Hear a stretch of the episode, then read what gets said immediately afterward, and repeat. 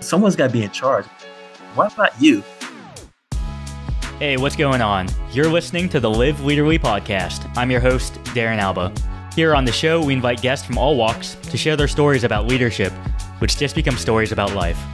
I ask that with the people in your life, please tell your story, listen to theirs, but in the meantime, we'll do it together. Here on the Live Leaderly podcast. And on the show today, we have founder and executive director at Resolve Solutions Incorporated, Sean Lanier. Sean, welcome to the show. How's it going? Hey, Darren. Thank you so much for having me on. Absolutely. All right. Well, Sean, if you uh, if you could, could you kick us off with a little bit about your background and uh, where you're from? Again, uh, thank you for having me. I'm uh, Sean Lanier, founder and executive director for Resolve Solutions Incorporated. I'm dialing here from uh, Alexandria, Virginia. And if you you know if you want to know a little bit about my background, like this, uh, for your imagination, just think about you know going to an air show and you know looking at all the people in the crowd. You see this two year old little boy trying to stare at the aircraft and wandering around, and the mom is trying to pull him and get him in the stands and get into the shade. Well, I was that kid, so if you can imagine, I'd figured out pretty early what I wanted to do in life. And it was exacerbated by the fact that my father was a medevac pilot. And for those out there that remember MASH, the TV show, the helicopters are flying the, uh, the patients and the nurses run up the hill to you know, get them down to the hospital. But uh, my father took me up uh, Pigeon Forge, Tennessee, in one of those helicopters. And if you remember, you know, it was like a big bubble with no doors the aircraft, and it was pretty much put together with sticks and you know yarn. Um, so you can imagine being a five year old kid and and one of those things and he had a, the sensation the dual sensation of thinking that you're going to fall out the aircraft but also the sensation the serenity of looking at god's country from above flying over the smoky mountains you know yeah you can say i was hooked so um uh, I was very fortunate that you know I was a strong military family, had a lot of members that served all for uh, branches of service in the military. So when I said I wanted to be a pilot, um, they said, "Hey, go make it happen." Uh, there was no choices of really about going to the civilian route. Uh, it was understood that you were going to serve, that was the pathway to uh, getting your uh, pilot's license, and that's what I ended up doing. I was uh, fortunate enough to um, go through the JROTC. Uh, did uh, my commissioning source was the Virginia Military Institute. Um, I was very good, uh, decent at uh, track, and I was able to put, um, you know, be that scholar, athlete, leader type, and was commissioned aviation. And you know, the next twenty years went by kind of a blur. you know, went to uh, you know about six deployments, been about thirty five countries, learned to speak five languages.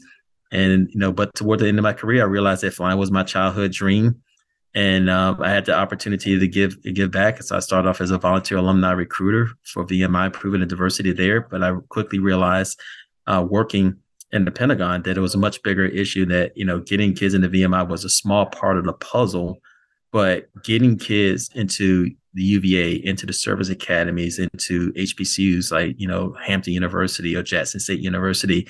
Once you start doing that and, and spreading the and sharing people different ways and how they can serve in different commission sources, you also teach the populace, particularly those counselors, parents, coaches, you know, that 98% of the nation that didn't serve, you start teaching them what you're looking for. So they become, you know, the folks that recruit is for you to identify that talent. They have this grit honor, integrity that you're looking for to be those candidates to be potential officers. So um, I went on that path, and uh, next thing you know, uh, eight years and 530 kids from 23 states later, they earned about $43 million toward their undergraduate degree. Uh, here we are. That's awesome. Incredible program that you have over there. A fun question to branch off from there is, Sean, if you could think about your first formal leadership as a as a kid or a young, you know, a young person. I joined the Scouts, uh, Boy Scout Troop 275 at uh, Fort Lee, Virginia. And um, you know how adults are; they're always, you know, trying to keep you busy or keep you busy enough to fall asleep at night, right? And start eating up all their food. But they say, "Hey, you want to go on this? Um, go on a bicycle trip?" And I was like, "Yeah, sure, that's great." So I got excited. It turned out to be riding the Cumberland uh, Cumberland Trail in Maryland, like 275 miles over a week. So my first leadership experience was essentially, you know, getting this massive list of items and then talking to other kids about making sure and checking them to make sure they got stuff. And I didn't, I didn't even know what I had. I mean, I'm trying to carry all this stuff. You didn't think about, you know, hey, I mean, you got you got this catalog stuff. You want to carry everything. You're not thinking that, man. I actually had to bike this stuff, and you know, how long is 275 miles? So, you know, that was my leadership experience. Just going in is just, you know, getting my stuff to prepare and going check on everybody else to make sure they had those things. And I didn't think about as leadership. I was just hey man, I'm just going out for a ride. just out here having fun. Um, little do we know that we're we're gaining a skill that we won't realize until much later down the line. Um, so so maybe not Scout um, Scout Sean, but if you could think back to a cadet or a lieutenant um, Lanier and compare him to the leader Sean the leader today, what would you highlight as as some of the big big differences between then and now from a leadership standpoint? I think the big, I think the biggest thing that um, is a consistency. I mean, there's always been a compassion with me to, uh, to assist others. I've always felt really uh, good about not just you know doing things well for yourself, but figuring out how to make other people better. And I think that goes back from the Boy Scout um, troop experience to even when I was in college. Um, uh, unfortunately, I ran track, but I um, for my IT band, so my last couple of years I couldn't run, but I was a team manager. So I still became something of a coach. And you know, even though I couldn't compete, I still was very fiery and competitive. And I saw other people and their talent, wanted them to be better. And I think that's the same thing as a platoon leader, because as a platoon leader, you're coming in and you're you're thinking about, oh man, I got people older than me, they got kids and everything, but how can I make them better? How can I make them better fathers? And you start to realize that making them go to do their um, you know going to certain training making sure that they go to being there for the war ceremony making sure that their family's there when they see them get promoted. You know it's very small but it's significant because you you now you're starting to you know help them understand that they're part of something bigger than themselves and and you're getting the family involved and seeing that they're their um their husband and their father and their spouses they're they're part of something larger. And i think that's the same thing as i transitioned my career and even what i do with resolve. It's not about Eshawn Lanier you know, it's about, hey, how do you take this talent out here and help them be them best selves? And, you know, I'm not doing it for them. They have to do the work. But just sharing what the opportunities are and, and teaching them how to do, then get back and make people around them better, even if the ones that we don't touch, they can they're going to be leaders themselves. So over time, that that people aspect of our jobs, no matter if you're a wrench turner, a button pusher, whatever it is, uh, they're, they're still people at the end of the day. And so I think over time we learn that connection, um, how strong that connection is and how powerful that connection can be over time. But along the way throughout your, your career, military career and beyond, um, were there many moments where you know, you'd look around and be like, dang, what, what did I get myself into? I think it happens a lot more often what people uh, are led on. And I remember showing up. I had on the PCS from uh, Italy for Vicenza. So he went from a light infantry unit, and then I was going to third ID, and I was gonna be the uh, the, the brigade S four. And I'm like, okay, you know, just another gig, whatever. But we went out to your first meeting. You know, it's just like you get to a unit, you're always going to run with the commander. Went out for a five mile run with the brigade commander. I think I remember standing out at PT that morning and just listening to 4,000 soldiers yelling and the reveille, and then you do the Rock and the song and just people cheering. And it, it just hit me like, wow, there's 4,000 people out here. There's a lot of equipment. I'm going from heavy unit to light unit. How am I going to do this? And we got to get ready to go to Iraq here. And uh, at that time, I, I showed up in November. I found out a little bit later, we didn't think we were going to leave until May. We got went over to Kuwait and did a recon. And I realized with my transportation background, like, man, we're gonna be leaving sooner than we planned. So that became very overwhelming. I think the thing that comes in you're trained is that as a leader, you have that moment, you can be overwhelmed, but there's a serenity that comes in, is that calm that bottom line, you got to get down to problem solve.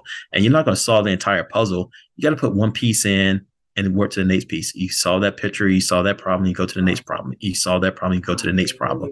Now, of course, you got to move a little bit faster and you got to you know connect all the dots.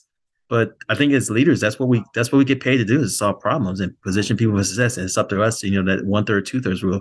We have to come up with a plan at one third of the amount of time to give your soldiers and people two thirds of the time to execute and give them time to plan and prepare and go from there. So i think it just becomes an automatic pavlovian reflex. You know you just yeah you take the deep breath like okay all right how are we gonna get it done? It's not i'm gonna fail. It's like how am i gonna get it done? And you attack I think there's a lot of different sayings like, um, you know, you eat an elephant one bite at a time, and, and, and similar mm-hmm. sayings like that. Uh, but you got to see the elephant first, and then and then you start making these these little progresses towards it. But that problem solving, one of the problems that that young people face is, you know, what am I going to be when I grow up? What what's my next step in life?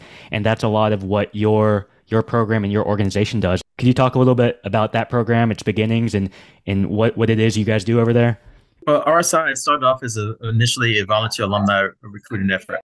I'm an alum of the Virginia Military Institute, and they had a problem recruiting, retaining, graduating, and commissioning African American males. Like you stated earlier, you got to eat that elephant one piece at a time. And as I started, you know, just going out to simple fairs and connecting with folks, I started I started to realize that, you know, of course, VMI is not for everyone, just like the service academy is not for everyone. So what are some other options for them? So I say, well, hey, we consider, you know, James Madison University, they got a strong ROTC program. We consider this school, say, oh, okay, then we'll pull the student in. So as you started becoming more helpful to them in solving their problems, getting kids into schools, helping them find money to pay for school, they were more open to different pathways to get there. So as I started this uh, scale up and you start helping more kids, and you start realizing like, okay, what's well, what's the bigger problem here? Going to the service academies, you know, is free. Everything is paid for. There's a system with ROTC. It's a little bit different because the ROTC scholarship pays for tuition and fees. There's still a delta from room and board costs. What I didn't understand was how much the college costs had increased and how much of a financial stress that was on kids. I mean, you're coming into a generation of kids now that saw their parents go through the housing crisis, went through two stock market crash. So kids were a lot more hypersensitive to not putting their parents in debt. So as I'm listening to students and figuring out what their fears and their concerns, like, man, you know, you sound like an old old person. Know, put this on your parents, let them worry about that. But you realize that no, they, I mean, it's a family decision. That kids were just wanted to be helpful to their families, and they wanted to take a burden off their families, and they understood that. So we, uh, we, that's when I started RSI, and I started realizing that, hey, if you more kids that you help get into these institutions, it, it, it solves a need for our nation as far as our national security, our mission readiness by making sure we got qualified, capable leaders but at the same time, it helped the communities. You know, the majority of people don't serve for 20 years, you know, but we need them to go out here with that leadership training and, you know, go to law school, med school, MBA, become these veteran entrepreneurs and be that leadership and bring that brain trust back to the communities and help be part of that base and be part of that citizen soldier concept where they're not just leaders, but they're now leaders in their community this this opportunity for this one student you know it goes beyond just that one student um, they become a role model for others and it goes much more than just this education and this this job for this one student. There's a cascading effect that that y'all are are having this great impact on. Um, but but some students may, might not want that responsibility of of being a leader, right? They might they might say to themselves, "Oh, military, I'm I'm not a leader. I I can't do that." Do you run into students like that? It's not that folks don't want to be a leader. A lot of students haven't thought about it, right? And I think that as leaders, sometimes you just you just got to push people in there. Talk to a kid and say, "Hey, well, what do you want to do when you grow up?" And they say, "Well, I'm interested in forensics." And you're like, "Okay, yeah, great. You've been watching CSI. Well, you remember that person in the lab coat and they got the glasses and everything? You notice that person that come in with the clipboard, they read the report and they leave and make decisions. Why aren't you that person? You know, someone's got to be in charge. Why not you? And once you again, I go back to listening to what a person's goals are and then laying out a path for them and then challenge them to uh, expect more of themselves, you'll find out who the leaders are. And I find that 90% of the kids like, yeah, I, I want to be in charge. You know, I, I find very few kids that say, hey, I want to be a follower. Now they understand that in order to be a leader, you have to be a follower. They understand that process, but they just want to know, okay, then yeah, I can do this, you know, and I think that we have a responsibility that, and not ask them if they want to be elitist, but challenge them in a way to give them a, a false positive. Like, yeah, why aren't you leading? Why aren't you in charge? And they look like, yeah, well, I should be in charge. But how do we give them the skill sets in order to be competent, capable leaders? I like that. Why not you? Give them those skill sets, and part of that journey is finding that purpose. And you, you find that out by digging into these these students and finding out what they care about. What's uh, the light bulb moment when you're trying to get these students to that purpose, something that you say or do, or something they realize that leads to that? I, wish I could say because everyone's different. It's just like, you know, when you start the military and you start talking to your soldiers and you ask people why they serve, it's a variety of ways that, uh, that they get there. And I think is that, that that aha moment comes in. I think the beauty about what I do is that I can see that maturation over time and, you know, and that they may not necessarily see it themselves. And sometimes, you know, you know, some kids hit the ground and boom, they're just frustrated to get everything works out well. Um, they they're clicking on all cylinders, everything's hitting, they just got it. Then there's some kids that you know they're on a struggle bus, right? They they, they got to find their tribe. They fig, you know, but they figure it out. They have to struggle a little bit, and then they hit their stride. Then there's some kids that they're on a struggle bus every day. You know, they wake up and it's a struggle, it's a battle and they had to get through. I enjoyed them the most because what you're looking for at that point is for them not to quit. You know, I don't care how much you struggle, just don't quit because you're going to learn from the adversity. You're going to learn what you're capable of dealing with. So, is there a, a, a point that happens that is aha moment? Yes, but it, it, happens at different times because even the kids that are successful at everything, they hit a, they hit a point where they struggle too. It's not always known to the public. It may be a little bit later, but they have it too. And what you're really looking for that aha moment is a okay, you've hit that wall of adversity.